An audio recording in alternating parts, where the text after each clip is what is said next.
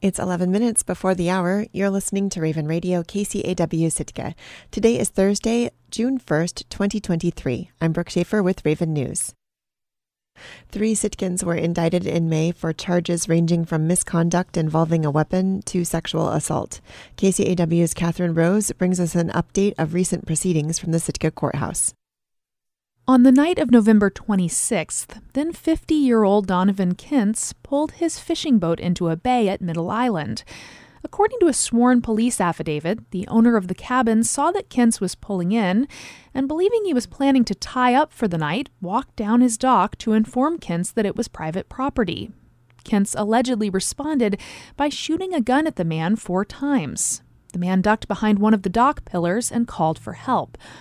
Sitka police and Alaska state troopers responded to a 911 call and found Kintz anchored in the bay. Police obtained a search warrant and seized Kintz's rifle and shell casings. According to court records, Kintz admitted to shooting his rifle, quote, because it was new and he wanted to shoot it. A Sitka grand jury on May 25th indicted Kintz on misconduct involving weapons in the fourth degree, a Class A misdemeanor. Two other felony charges against Kintz were dropped. The same jury also indicted 36 year old Michael Charles Miyasato on one count each of assault in the first degree and burglary in the first degree, both Class A felonies. On May 21st, Miyasato allegedly forced his way into a neighbor's apartment and physically assaulted him, punching him repeatedly in the head. According to court documents, when police arrived, they found Miyasato fleeing the scene on a bicycle.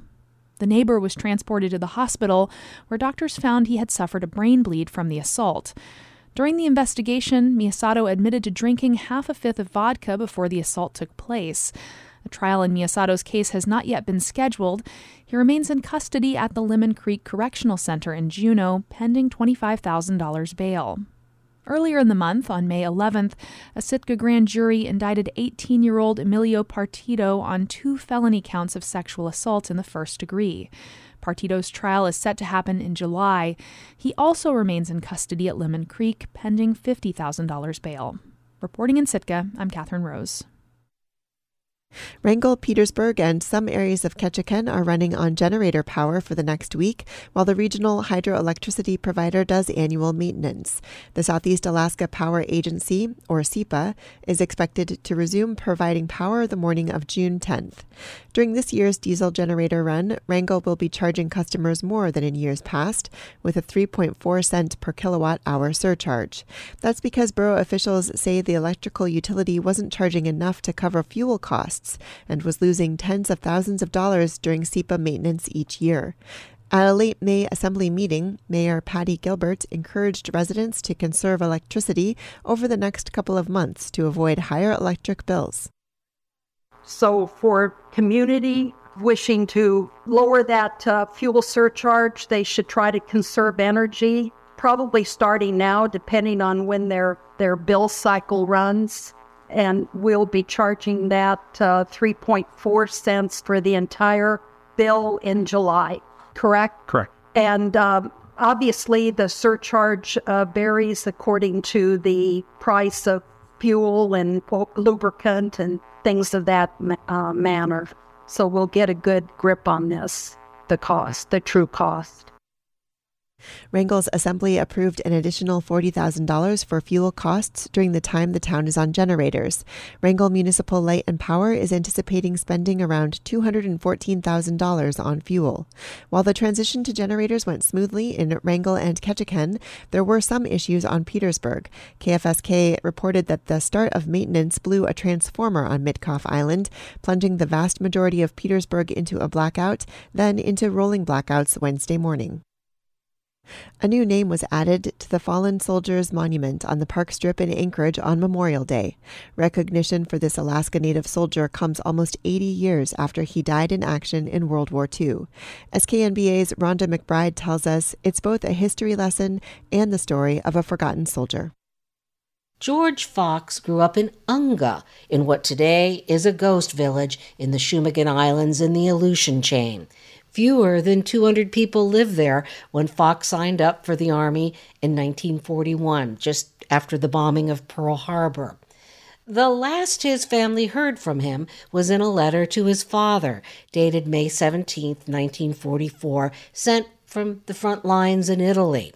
The soldier did say he was finally seeing a little action, but downplayed the dangers and told his family not to worry. Instead, he asked about salmon prices and wrote, I sure would like to be fishing again. This makes three seasons that I've missed.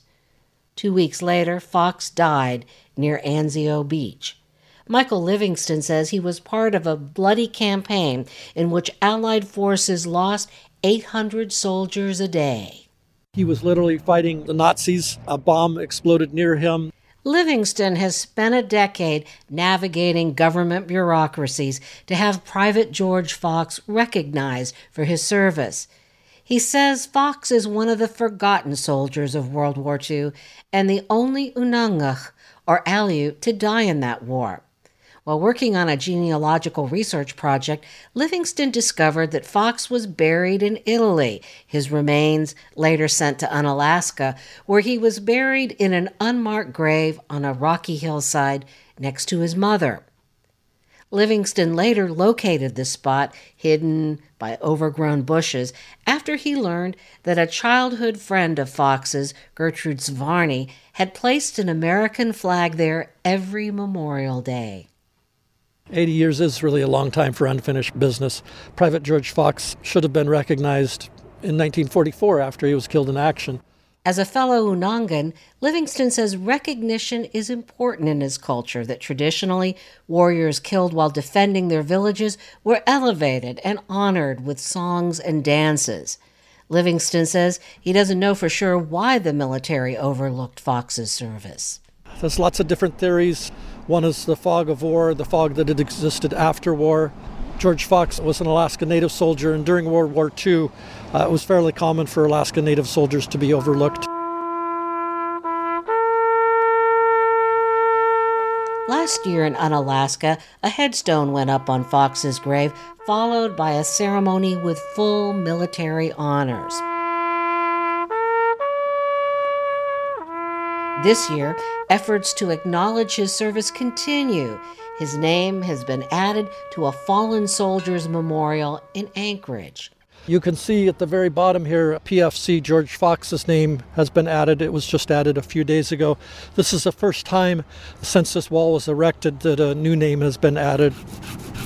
For Fox's family, Livingston took some impressions of the engraving on the monument. He rubbed a black crayon against the paper. It's just neat to see Private George Fox's name come through the rubbing. Livingston calls it a metaphor that Fox's sacrifice, once forgotten, is finally coming into focus. In Anchorage, I'm Rhonda McBride. The state of Alaska is proceeding with plans to limit transgender students' ability to participate in sports and activities. As reported by James Brooks in the Alaska Beacon, on June 8th, the State Board of Education will consider a regulation that would bar transgender student athletes from participating in school sports and activities under their gender identity. It would limit students to either multigender sports teams or, quote, a separate team for each sex with participation based on a student's sex assigned at birth. The meeting was announced in a public notice published Sunday. The board's June 8th decision is unlikely to be final. The board will only be voting on whether or not to advance the proposal to a 30 day public comment period. A yes vote means the board would consider public comment, then approve, reject, or amend the regulation at its next public meeting. A no vote would kill the idea, at least temporarily. The publicly posted agenda says the draft regulation is still subject to review and approval by the Alaska Department of Law, but Commissioner Heidi Teschner said she expects no substantive changes between what's online and what will be considered at the meeting. 21 states bar transgender students from participating in sports or other activities under their preferred gender identities, and various state school sports organizations have issued a variety of rules nationwide. For the last three years, the Alaska legislature has failed to pass a bill that would set statewide policy on the topic. Current rules in place by the Alaska School Activities Association, ASAA, in charge of regulating school sports here, allow individual districts to set policies. ASAA considered but rejected a statewide policy earlier this month, saying that it would await regulatory action by the state. The department's proposed regulation doesn't say how it would be enforced. Teschner said that would be an issue left to the discretion of ASAA or another similar organization regulating, regulating the sport or activity. Senator Loki Tobin of Anchorage is an outspoken opponent of the new proposal. She and other lawmakers have questioned the legality of the plan, saying that it could amount to the department adopting regulations without legislative authority. She also said that forcing students to provide medical records or undergo physical exams to fulfill the regulation is a violation of their right to privacy, something enshrined in the Alaska Constitution. Senator Tobin said that the policies encourage the stigmatization and the continued demonization of a group of really vulnerable young kids. I'm Brooke Schaefer, and this has been Raven News.